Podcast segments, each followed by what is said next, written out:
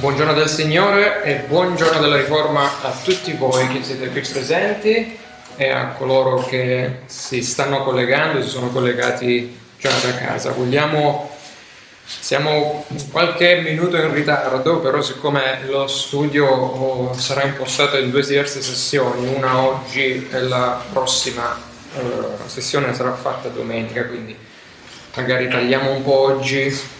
Eh, allunghiamo un po' quella di domenica prossima. Vogliate alzarvi in piedi? Vogliamo leggere il salmo caro al fratello Martin Lutero, salmo numero quarantasei.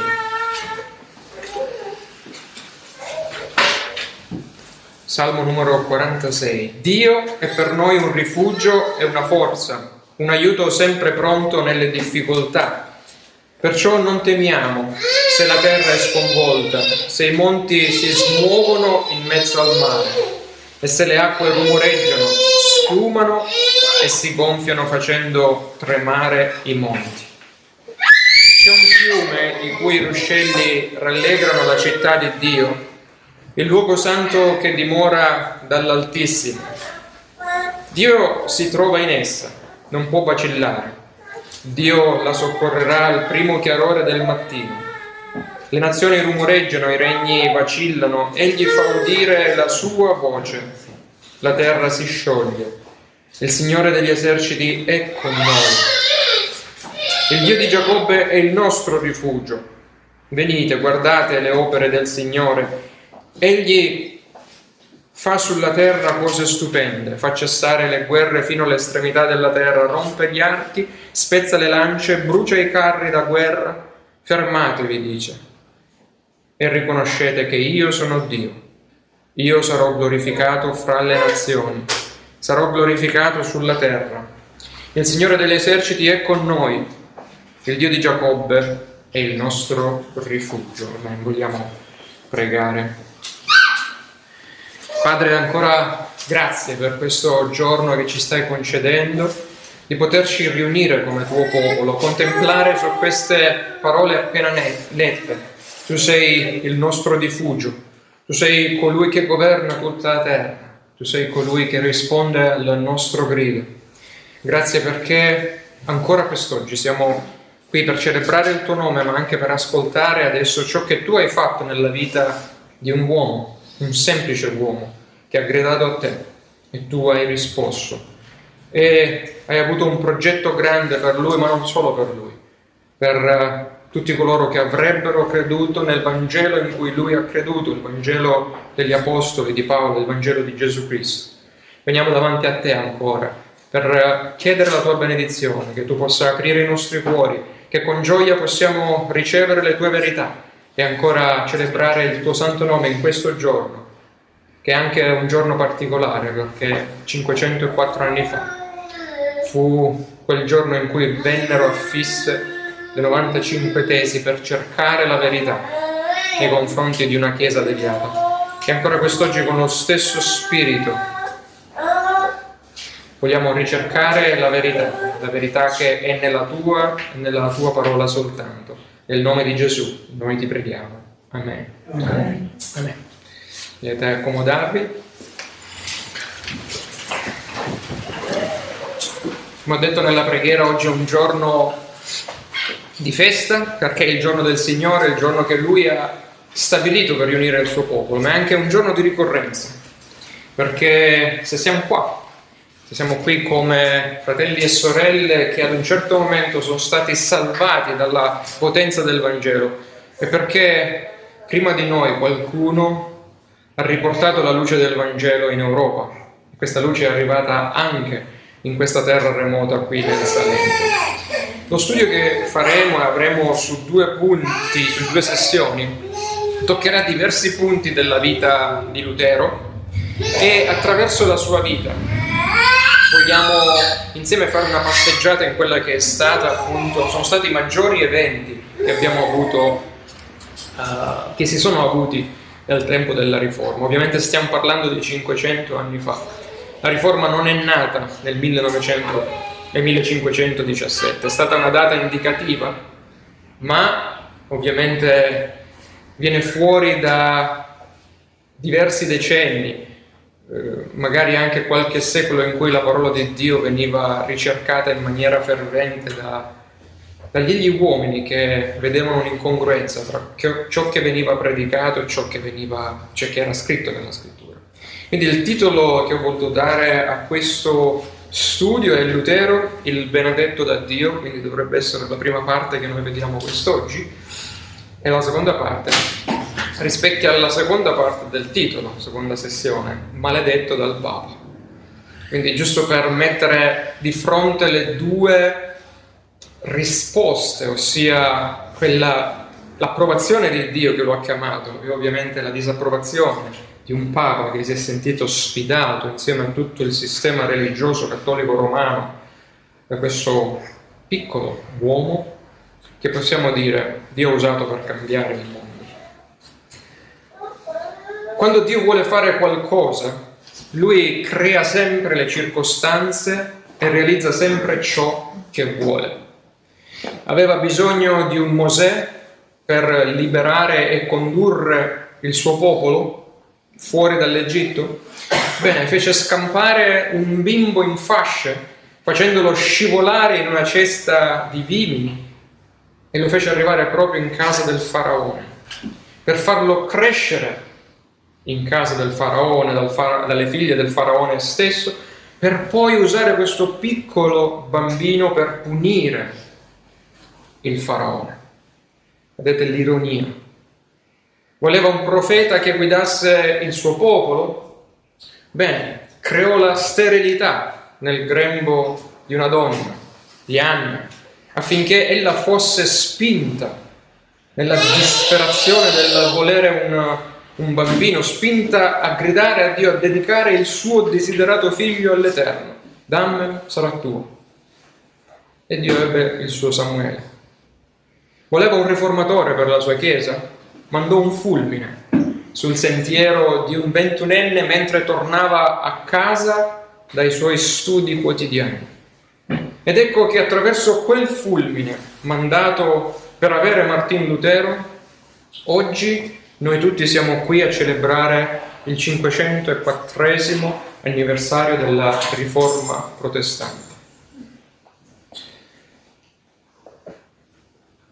Come ho detto, divideremo questo studio in due sessioni. Nella prima vedremo i fatti avvenuti tra il millecinquecentocinque e il millecinquecentodiciassette, poi nella seconda i maggiori fatti, i fatti più salenti avvenuti tra il diciassette, dal millecinquecentodiciassette e il millecinquecentoventuno, cercando appunto di soffermarci e di comprendere meglio il perché Dio Perché Dio ha voluto la Riforma protestante cinque secoli fa?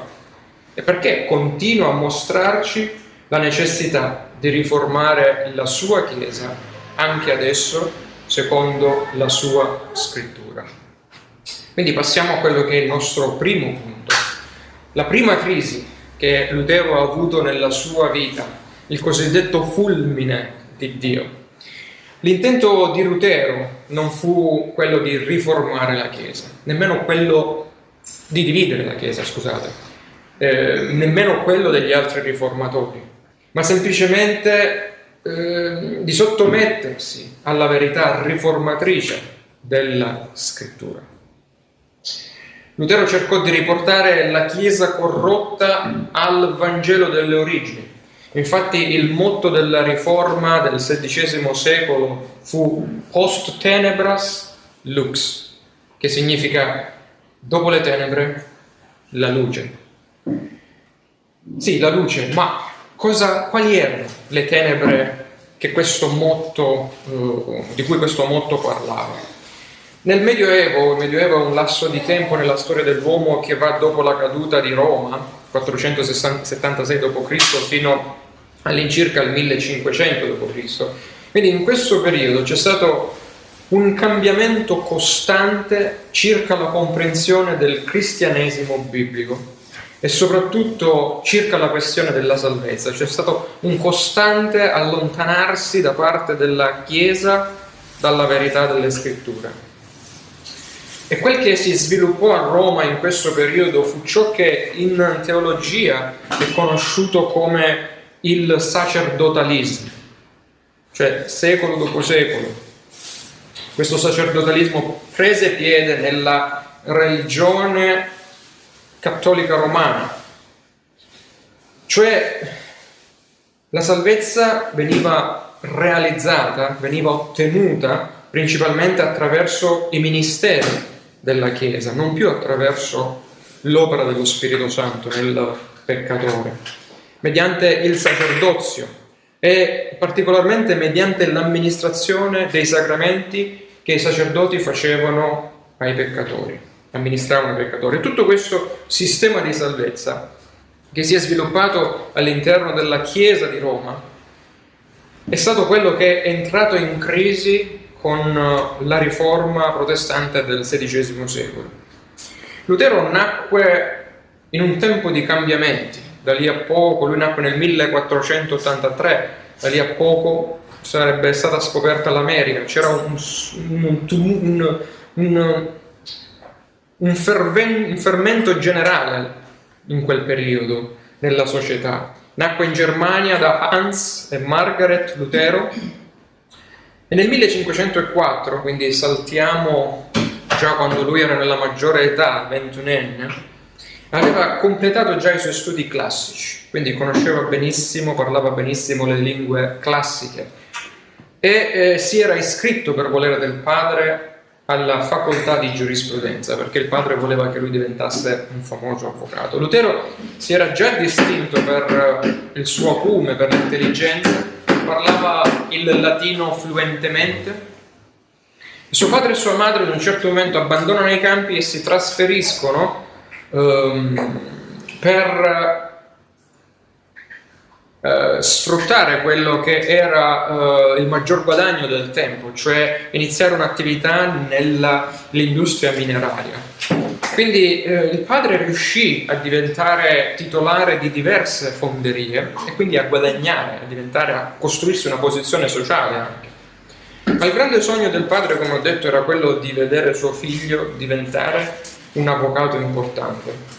E tutto, sto, tutto ciò stava procedendo nella giusta direzione. Lui si era iscritto agli studi di giurisprudenza e nei primi periodi degli studi Lutero aveva dimostrato una notevole brillantezza, una notevole capacità di comprendere il diritto, cioè gli studi giuridici. E ciò fu molto importante, tenetelo bene in mente, fu molto importante per il ruolo svolto da Lutero, ecco perché Dio lo portò a studiare ehm, giurisprudenza. Il ruolo di Lutero nella riforma protestante, perché grazie alla sua comprensione del diritto, della legge, lui comprese appieno la spiegazione paolina del Vangelo, della grazia, della grazia e della legge.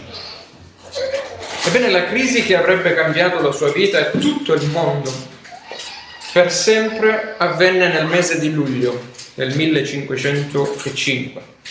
Quando Lutero stava tornando a casa dalla, dall'università, fu colto all'improvviso da un furioso temporale. Un fulmine colpì il terreno a pochi metri da lui, tanto che lo scaraventò a terra. Per lui fu come un messaggio da parte di Dio. Terrorizzato gridò e si appellò a Sant'Anna, la, la, la, la madre di Maria, nonché patrona dei minatori, facendo voto che se fosse rimasto in vita sarebbe diventato un monaco. Vedete, Dio vuole qualcuno, crea le circostanze.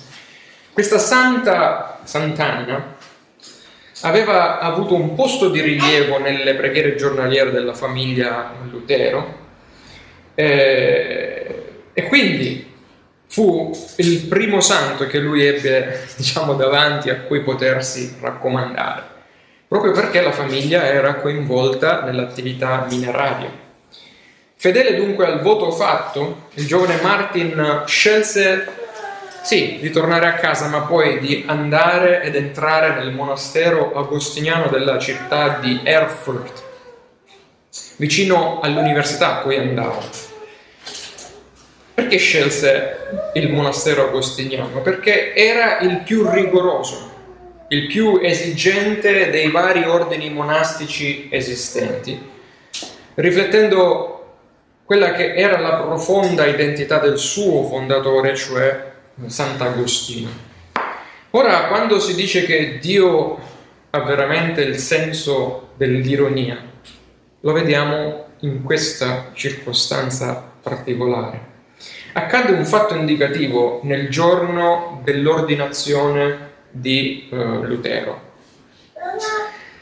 quando lui fu ordinato monaco. Dovete sapere che eh, per i luterani il cigno è un simbolo popolare usato e accostato proprio alla figura di eh, Lutero.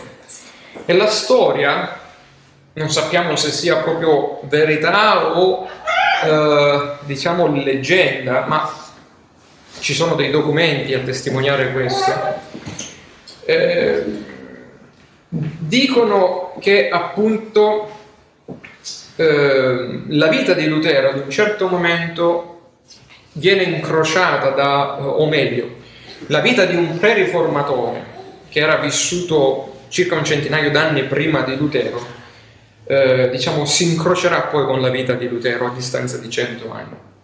Questo riform- pre-riformatore eh, viveva in Cecoslovacchia e si chiamava Jan Hus. Magari qualcuno che è appassionato o era appassionato di Guccini, Francesco Guccini o i Nomadi, eh, ricorda la canzone Jan Hus, di nuovo sul rogo bruciava. Appunto è proprio quel, quel personaggio, quel teologo, che visse tra il milletrecentosettanta e il millequattrocentoquindici, il cui nome è Hus, il cui cognome è Hus, significa letteralmente oca in lingua boema. Hus fu un'importante figura religiosa eh, in cui inse- i cui insegnamenti influenzarono fortemente Martin Lutero e altri riformatori, tra cui lui predicava la sola scrittura, cioè che non c'è altra autorità nella Chiesa se non la scrittura, la parola di Dio, contro ovviamente la tradizione e il sistema eh, magisteriale della Chiesa romana. Per questo, per queste dottrine che lui predicava, per questa dottrina e molte altre, fu scomunicato dal vescovo del suo vescovado e bruciato sul luogo il sei luglio eh, del millequattrocentoquindici, lo stesso mese in cui cadde eh, il fulmine di Dio e si prese Lutero. Ma cosa c'è? Cosa c'entra questo con Lutero e il cigno? Un sacerdote che osservava l'esecuzione di Jan Hus raccontò che poco prima che lui fosse bruciato gli fu chiesto di ritrattare i suoi insegnamenti e la sua risposta fu: ora stai bruciando, rivolgendosi al vescovo, ora stai bruciando un'oca, ma tra un secolo avrai un cigno che non potrai né arrostire né bollire. E così, quando Lutero apparve sulla scena, fu accolto come il compimento profetico del cigno di Jan Hus che sarebbe venuto. Beh, voi direte, tutta qui l'ironia? No, non basta, non ancora. Quando Lutero si presentò davanti alle scale del presbiterio per l'ordinazione, come protocollo si prostrò a terra con le braccia stese, formanti con il corpo una, una croce. Era proprio davanti all'altare dove è seppellito. Sotto la cripta dell'altare c'era niente di meno che il vescovo che aveva fatto bruciare sul rogo Jan Hus.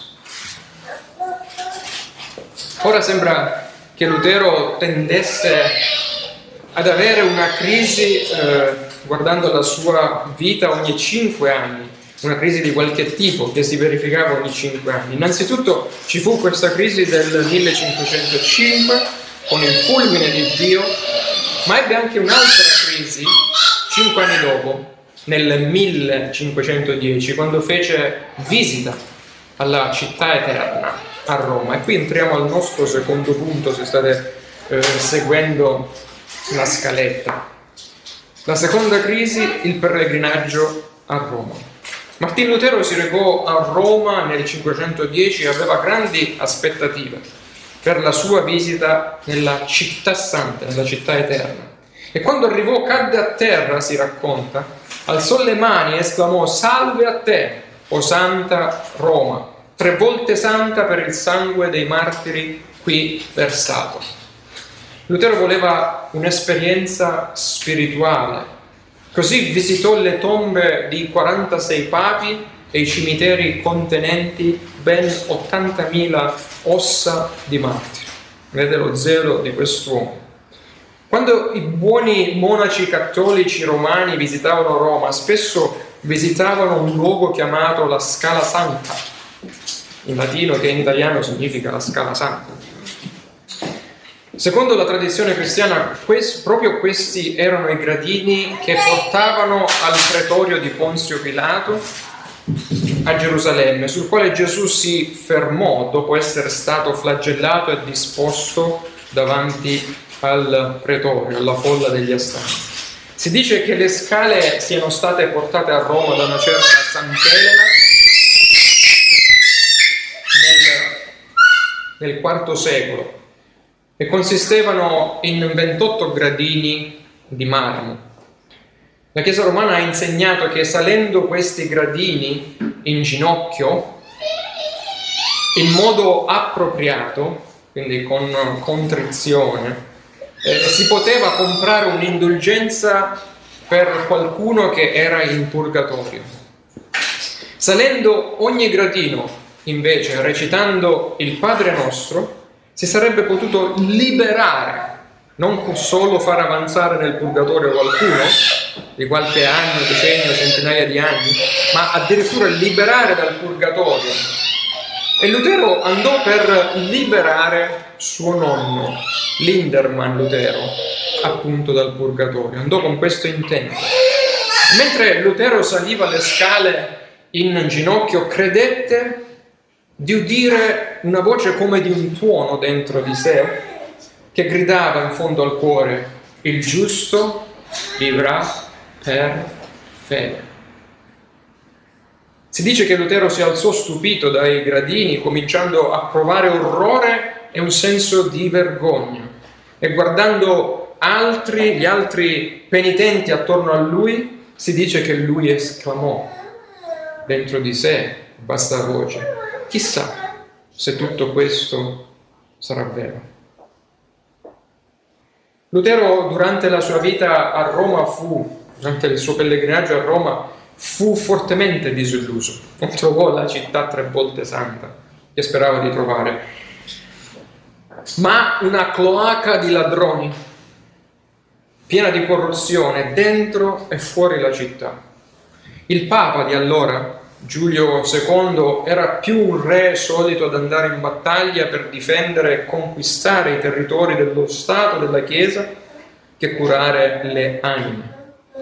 E dopo Un anno dopo la visita di Lutero, Giulio secondo venne definito addirittura sodomita, dedito a pratiche omosessuali, e accusato di aver infettato la Chiesa con la sua corruzione. Ma saltiamo ora a quella che è la terza crisi di Lutero, al millecinquecentotredici, a quella che da tutti è vista come la crisi più significativa, che ha definito Lutero come uomo, che ha cambiato Lutero come teologo, che, de- che ha battezzato, diciamo, Lutero come riformatore e ovviamente come un cristiano fondato sulle scritture. La terza crisi, nonché la giustizia di Dio, dove Lutero in questa crisi finalmente comprende per la prima volta l'essenza del Vangelo nella sua vita. Quindi non so, a me piace definire il percorso che il Signore mi ha, mi ha chiamato a fare. Siccome sono un ingegnere e progettavo strutture che dovesse, dovrebbero resistere contro i terremoti, io ho avuto almeno due o tre terremoti forti nella mia vita, nel quale il Signore mi ha formato, mi ha purgato, mi ha preparato. E credo che questa sia una, diciamo, questo evento per Lutero sia un evento, un terremoto enorme, come il terremoto che avete avuto voi nella vostra salvezza, quando ha cambiato la vostra eternità, il destino eterno. Lutero, quando entrò nel monastero, espresse il voto di voler diventare il miglior monaco. In seguito egli avrebbe detto che se qualcuno fosse mai riuscito a raggiungere il paradiso attraverso la rigida vita monastica, quello sarebbe stato sicuramente lui. Lutero era disciplinato nella preghiera e spendeva ore e ore a confessare ogni giorno i suoi peccati, al punto che lui arrivò a esasperare il suo padre confessore, dicendo: Lutero, ma perché vieni qui? Vieni anche per raccontarmi che ad un certo tempo della giornata hai desiderato, eh, non lo so, i sandali del, del tuo compagno di cella, per dire. Il punto era che Lutero, da buon avvocato, quale egli era, e studioso, ossessionato della legge di Dio, e cercava tramite la legge in maniera meticolosa di adempierla per poter raggiungere il traguardo, ma senza successo, e perciò era un continuare, un, era lì continuamente a confessare i propri peccati, perché la legge lo inchiodava come peccatore. La legge faceva il suo giusto lavoro. La sua genuina passione di sperimentare il perdono era vera, era reale ed era totale, ma ovviamente non fu mai realizzata nel monastero, mentre era lì, mentre pensava di realizzarla secondo la legge. Poco dopo, tornò, poco dopo che tornò dalla sua esperienza a Roma, Lutero fu chiamato a trasferirsi dall'importante città di Erfurt al chiostro agostiniano del villaggio di Wittenberg, che eh, era una piccola cittadina che contava quasi duemila abitanti, un piccolo villaggio un po' come un po' più grande di Canole. Quindi è come se si trasferisse da, diciamo, Lecce a Canole. Wittenberg era un villaggio fondato sostanzialmente per il volere di un uomo di nome Federico il Saggio, e questo Federico era il principe elettore di Sassonia, uno che poi sarebbe diventato, suo malgrado, uno dei principali attori della riforma eh, protestante. Ora, il sogno di Federico era quello di cercare un, di creare un centro d'eccellenza in Wittenberg, un centro intellettuale, culturale, che rivaleggiasse con l'università della famosa Heidelberg, e con anche rivaleggiarsi con i più grandi centri della Germania. E a tal fine lui cosa fece? Andò in lungo e in largo, andò, diciamo, in giro e per lustrare ehm, i vari ehm, monasteri, cercando e richiedendo le menti migliori da poterle portare nella sua Wittenberg per far insegnare il top del top nell'università di Wittenberg. E tra questi top c'era un certo Martin Lutero, chiamato in città per essere professore delle Sacre Scritture.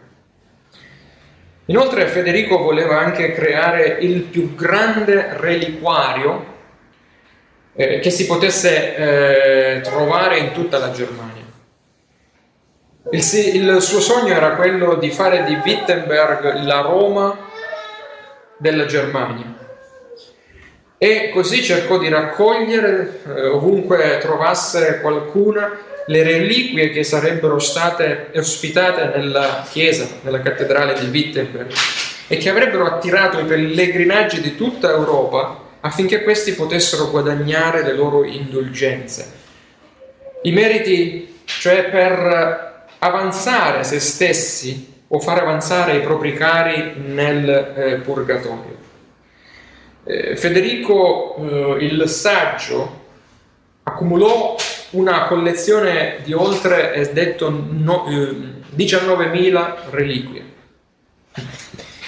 il cui valore eh, di indulgenza eh, se tu ti fossi recato a guardare ciascuna di queste diciannovemila eh, reliquie, avresti accumulato un valore di indulgenza in anni pari a circa o più di un milione e novecentomila anni. Cioè, questi anni tu li avresti accumulati eh, per poterli poi spendere una volta in purgatorio per poi passare ovviamente in paradiso. Quindi tantissimi anni aveva accumulato questo, quindi queste reliquie avevano un enorme valore. Tra le reliquie accumulate si dice che vi erano un pezzo di paglia della mangiatoia di Gesù, i peli della barba di Gesù, un pezzo della croce di Gesù, un pezzo della pietra del monte dell'Ascensione e persino un ramo del roveto ardente di Mosè. Oh, fate la matematica, arrivare a diciannovemila, ce n'erano di, di pezzi in giro. Federico il Saggio era chiamato elettore di Sassonia perché era uno dei tanti principi europei con diritto di voto per la scelta dell'imperatore del Sacro Romano Impero. E infatti nell'anno del millecinquecentodiciannove, quando morì l'imperatore in carica Massimiliano e il trono dell'imperatore rimase vacante, furono indicati tre possibili papabili successori. Uno era Francesco il re di Francia, l'altro era Carlo il re di Spagna, il terzo, il meno papabile, era Enrico ottavo, re d'Inghilterra, che poi dopo si divise creandosi la sua propria chiesa, la chiesa anglicana. Nel frattempo, cos'era successo? Eh, se non erro nel millecinquecentotredici, a Roma eh, salì un nuovo papa. Giulio secondo morì, Leone X fu eletto tra la famiglia dei Medici. E questo Leone X non voleva nessuno dei tre can- candidati eh, a prendere il posto dell'imperatore defunto e fece pressioni su Federico ehm, il Saggio, Federico di Sassonia, per candidarsi come imperatore.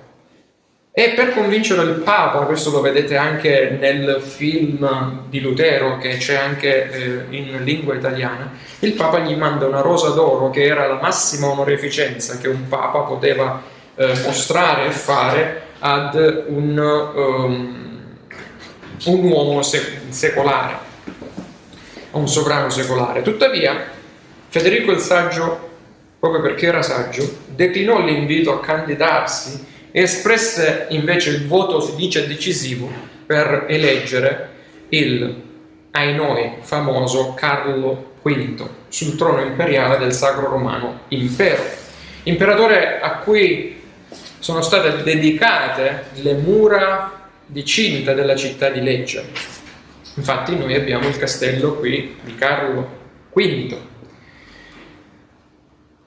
e a cui è stato dedicato anche l'Arco di Trionfo nel millecinquecentoquarantotto, conosciuto come Porta Napoli, qui a Lecce, sul quale arco è stato scritto che lui era considerato essere il difensore del papato, che avrebbe tenuto fuori dalla città di Lecce i musulmani, ma anche i cristiani ribelli, cioè i protestanti.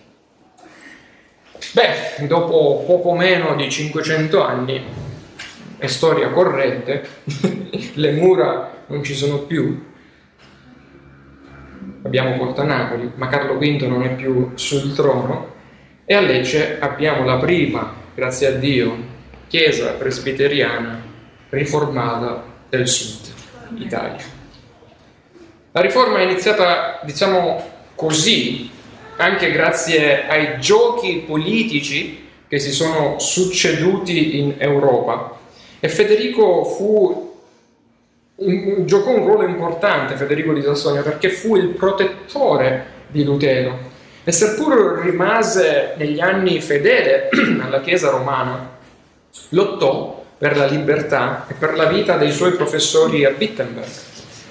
E se non fosse stato per lui, Lutero sarebbe stato certamente giustiziato dal Papa molto prima che la sua vita eh, arrivasse a compiere determinati passi importanti. Quando Lutero nel millecinquecentotredici fu portato a Wittenberg come professore delle Sacre Scritture, iniziò le sue lezioni insegnando agli studenti dal libro dei Salmi. Lutero era un maestro linguista, era un maestro nelle lingue e eh, perciò era un eccezionale interprete delle Sacre Scritture nelle loro lingue originali.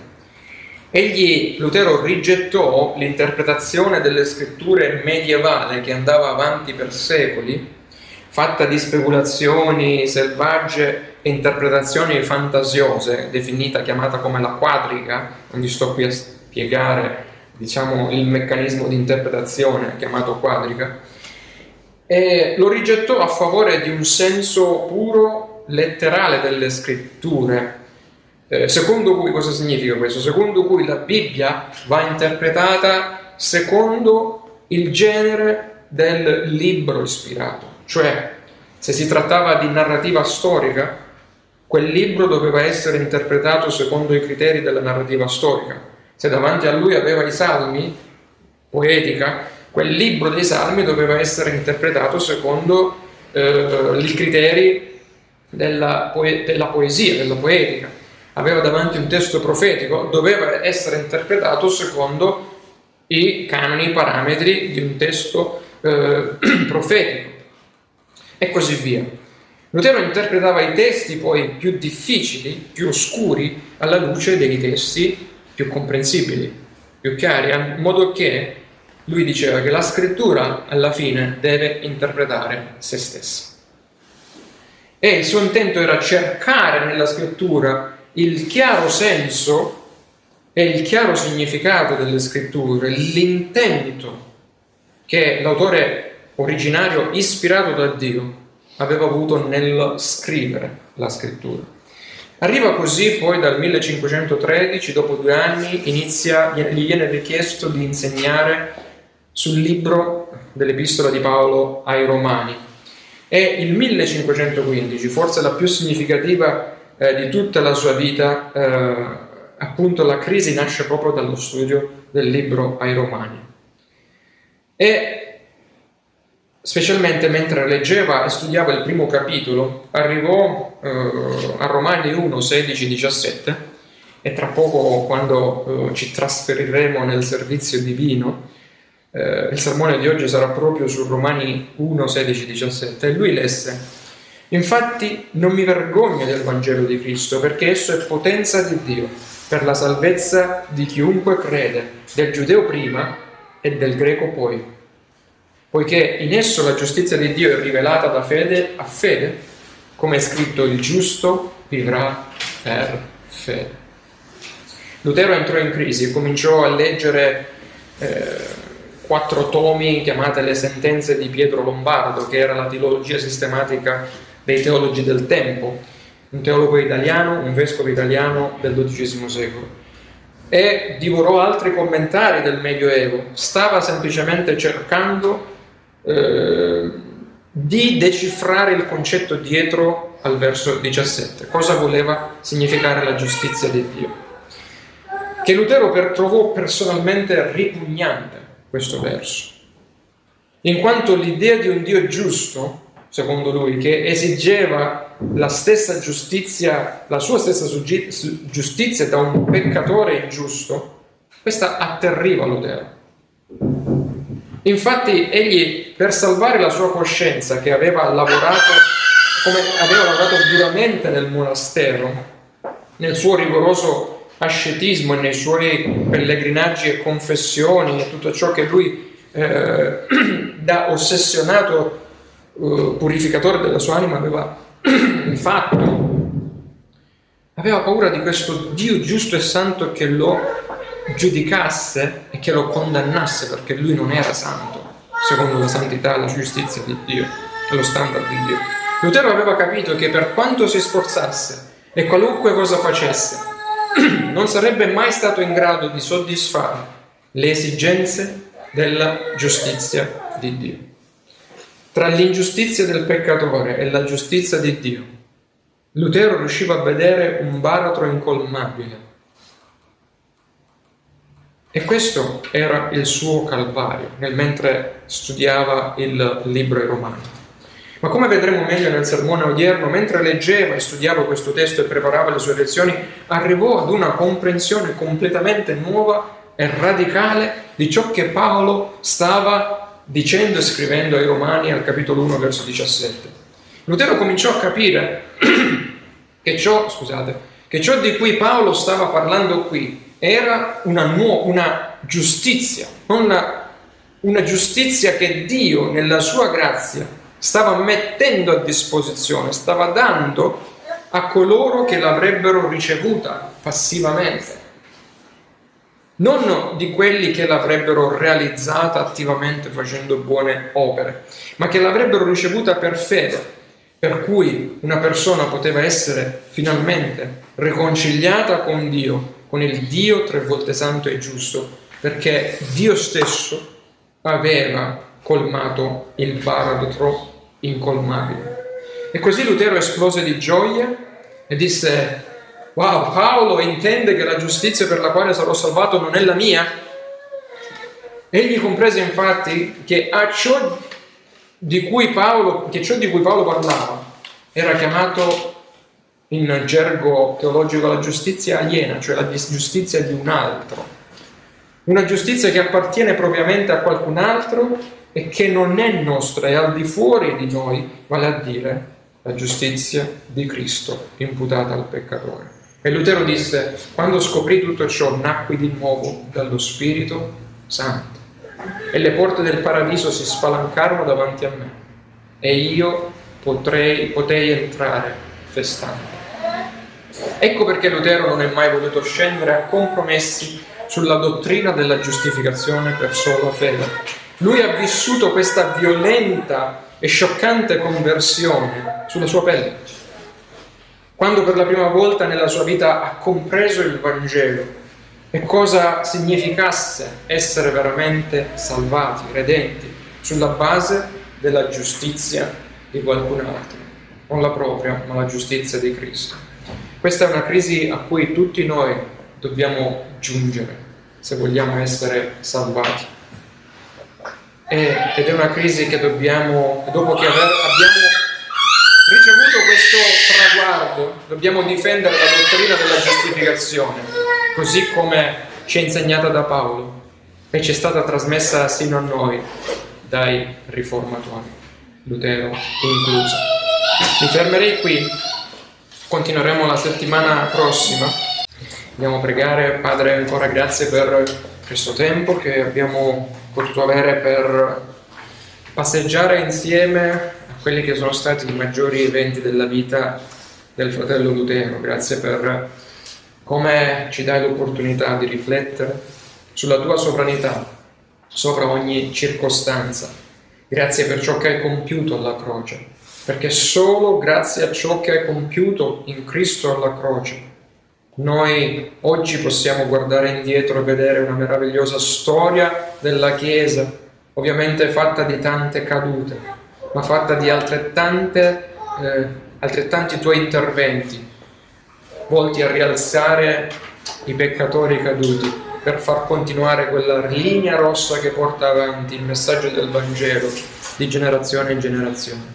Padre, nel nome di Cristo, noi ti ringraziamo. Amen. Amen.